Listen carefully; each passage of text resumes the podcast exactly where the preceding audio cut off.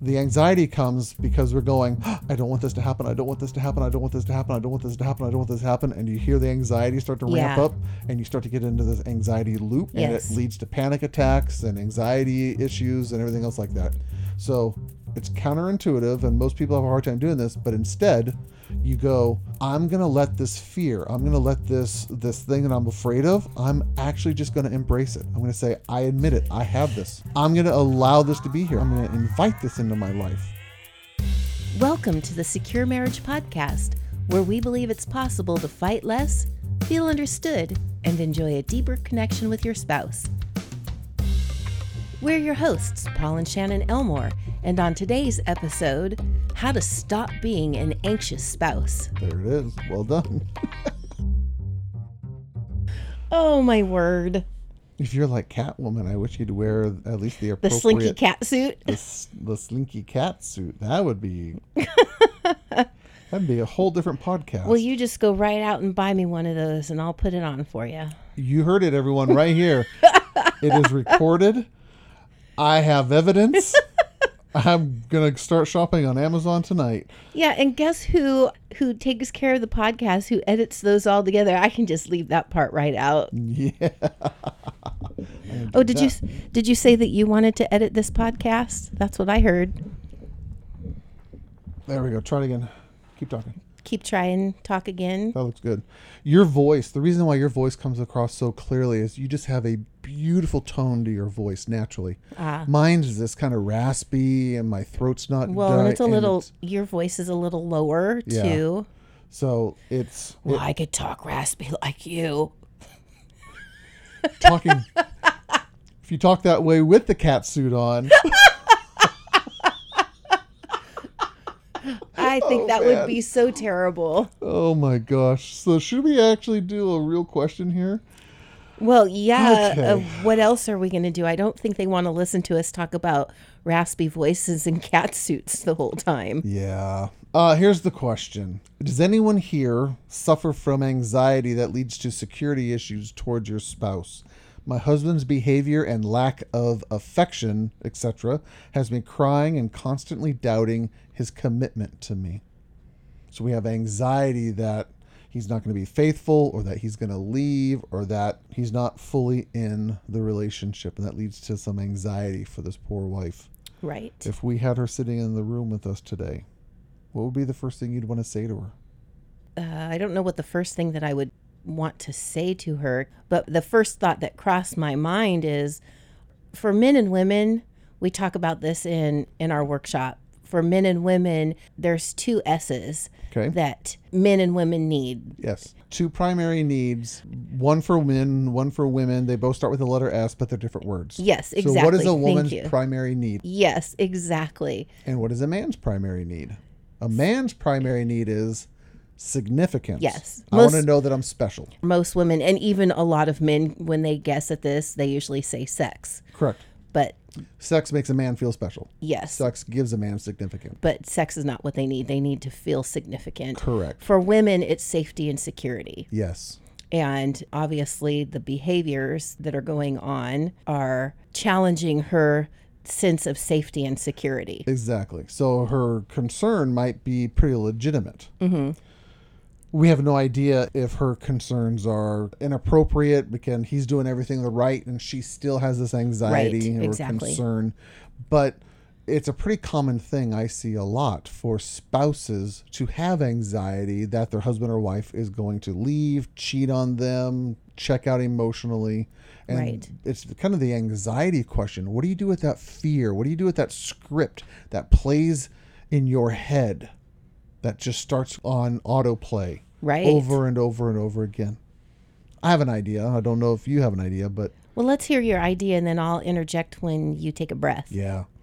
Most of the time, these scripts get hardwired into our system because of previous experiences. Correct. So, very common. And I've sat with many, many women who have this exact uh, issue described here. And the behavior that they're seeing in their husband is triggering past previous experiences. So, a previous boyfriend that cheated on them, Mm-hmm. a father who had an affair and cheated on their mother. Those are kind of the two most common things that I see get recycled. Sure. And because they've had this crappy experience, which is legitimately anxiety creating, they now start to, their brain says, see, here's the same patterns again. And you should start to be worrying about this earlier so you don't get caught unaware later Uh, on. yeah, that makes sense. Anxiety is, is designed to help us avoid pain later on. So your brain says, start worrying now. Start anticipating what could go wrong and start thinking about it a lot over and over and over again so that you don't get caught. Because if you get caught unprepared, you could have worse damage. That's Right. the way our brain works. Now, the reality is, anxiety doesn't serve that much of a productive function. It actually makes things a lot worse because I haven't figured out how to do it quite yet, but I still can't tell the future. I still don't have the Right. ability to accurately, 100% of the time, guarantee what's going to happen. And so I usually try to prepare for problems that are coming up that never show up. right. And so it's better to say, wait a second. It's, I, I call it actually the MacGyver principle. You trust in your ability to solve the problem once the problem has shown up. You don't have to be prepared for everything. So MacGyver, for those who are, you know, younger than 30, Maybe 40. well, maybe 40. Oh my gosh, we're getting old. MacGyver was an old show in the 1980s, and the whole gimmick was he's this kind of um, retired special agent kind of guy, but he only carries a Swiss Army knife, a roll of duct tape, and an empty bag. And he's sent into all these crazy, obscure places to you know save the person or stop the nuclear reactor from melting down or defuse the bomb or whatever it is and he only goes into situations carrying these three things and he always finds what he needs along the way picks them up puts them in his bag Paper clip, Yep, gum. Yep. Well, the very first episode is he is actually stopping a nuclear reactor from melting down, and he does it with a chocolate bar. It's no joke. So again, 80s TVs at its finest. It's really good. But the point is, The point is, he travels light. He knows that he will figure out what he needs in the moment, and he trusts himself. He trusts his gut. He trusts his ability and his skill set right. as opposed to the Norm Abrams approach. And again, for everyone who's going, who the heck's Norm Abrams? Norm Abrams, yeah, I, I think a lot about this stuff. It's weird the way my brain works. I apologize, everybody. Norm Abrams was a carpenter. He had his TV show on PBS, OPB, Years and um, years ago. Years and years and years ago. But his shop had every specialty tool that was ever invented. Specialty tools for cutting mortise and tendon things, obscure tools that you use once every 10 years to make some weird joint. Can you imagine having to travel with all his stuff? You got to have 14 trucks of specialty equipment. It's hard to travel through life dragging all that around because you have to have the right specialty tool for the right Just thing. in case. yes. That's exhausting. I would not want to be Norm Abrams. No. And again, the metaphor breaks down because he could be a lot with six tools. But I would rather be MacGyver. I'd rather be able to go, wait a second, I know there's going to be a problem coming up. I trust that I will be able to handle it when the problem shows up rather than having to waste my time and energy guessing what the problem is later Right. on and trying to prevent it from happening now. That's how you start to deal with anxiety. What would be some good suggestions for while this person is in that moment, this this woman is in that anxiety state? Yes.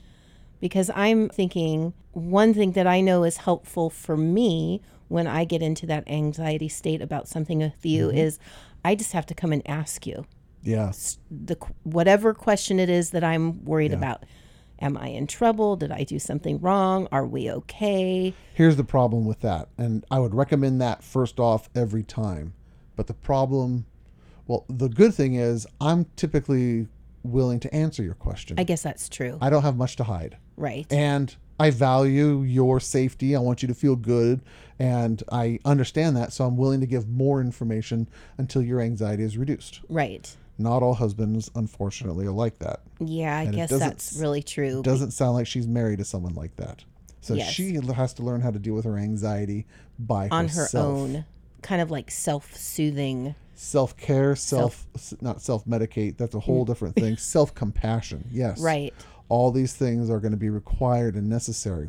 And the number one thing that I always recommend, and people absolutely hate it, and a lot of people don't do it, but it's actually proven to be the best way of being able to move through some of this anxiety and letting it go, letting all this stuff go, Sure. is number one, uh, label it, identify. What am I actually worried about? I'm afraid he's going to have an affair. I'm Oh, that's afraid it's going to be this specific person. Uh, I'm afraid. Be really clear about it.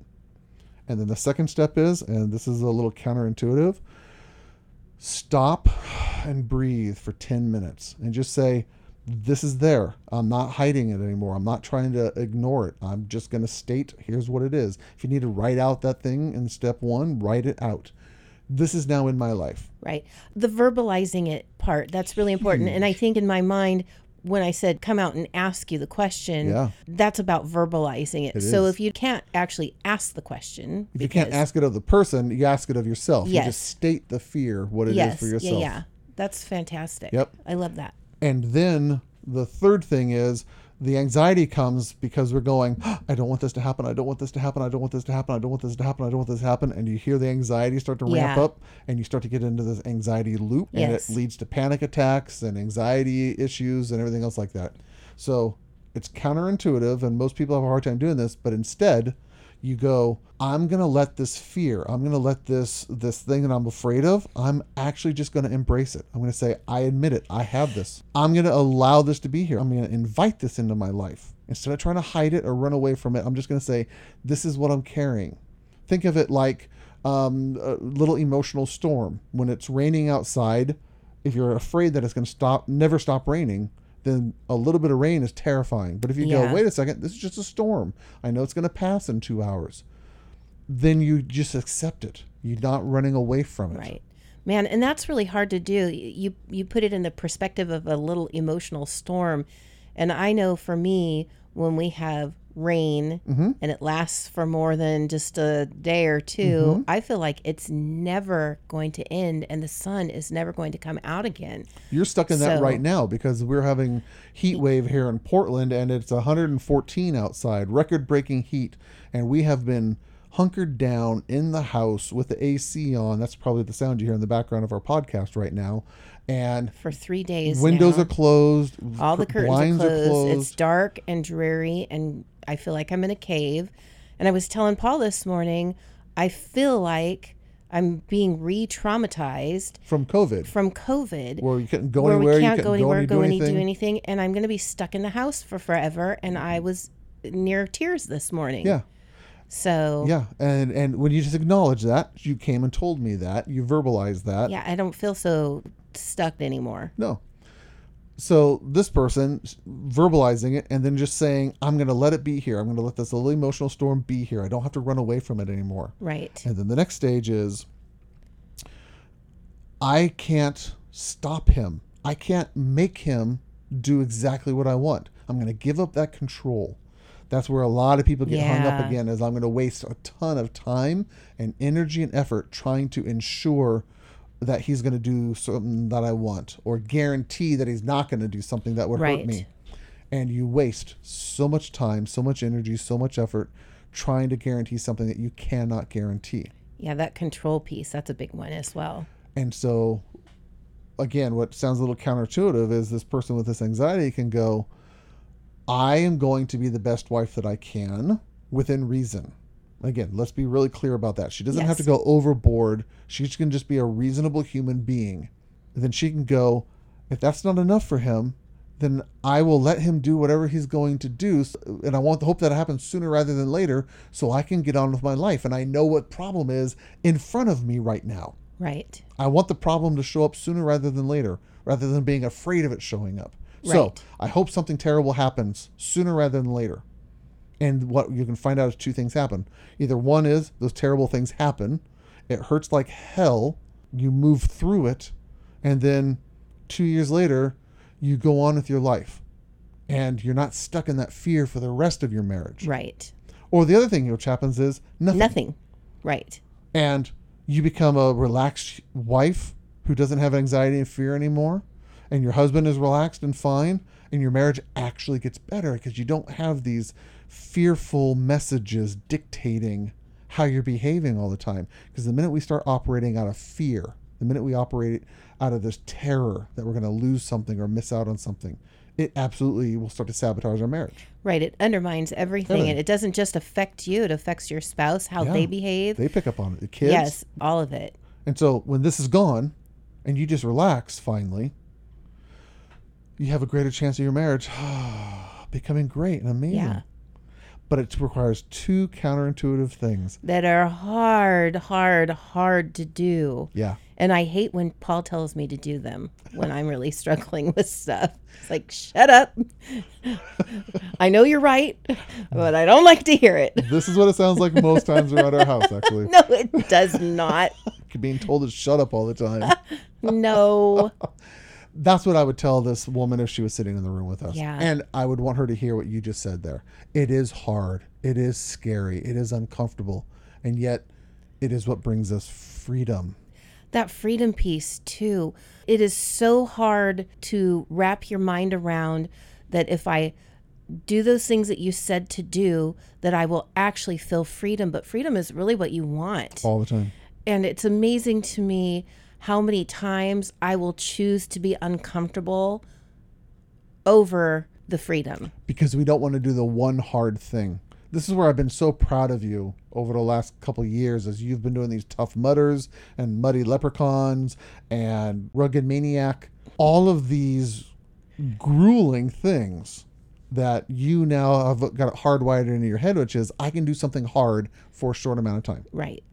Because the freedom and the joy and the reward that comes at the end of it is so much better than the fear. unbelievable it really it's unbelievable if i could that's that's a really good point if i could keep my mind in the emotional things the things in our marriage that come up my own struggles if i could keep in mind the hard things that i have done Yep. on a course on a Yep. m- mud run i am thinking particularly of that stinking freaking stupid slide that i went on i was up there for probably four minutes sitting up on top of this stupid water slide that was what 25 30 feet high Yep. terrified Crying. crying probably making the young guy that was working up there wigged out or like oh come on lady just What do I do? go What do I do do exactly This middle-aged woman's up here crying and Yep. sobbing, and I don't know what to do. Yep. I'm not getting paid. exactly volunteer that's so funny and how terrifying that was Yeah. but the feeling that I had afterwards, after I got out, had a chance to catch my breath and go, okay, I did it. I can move on now.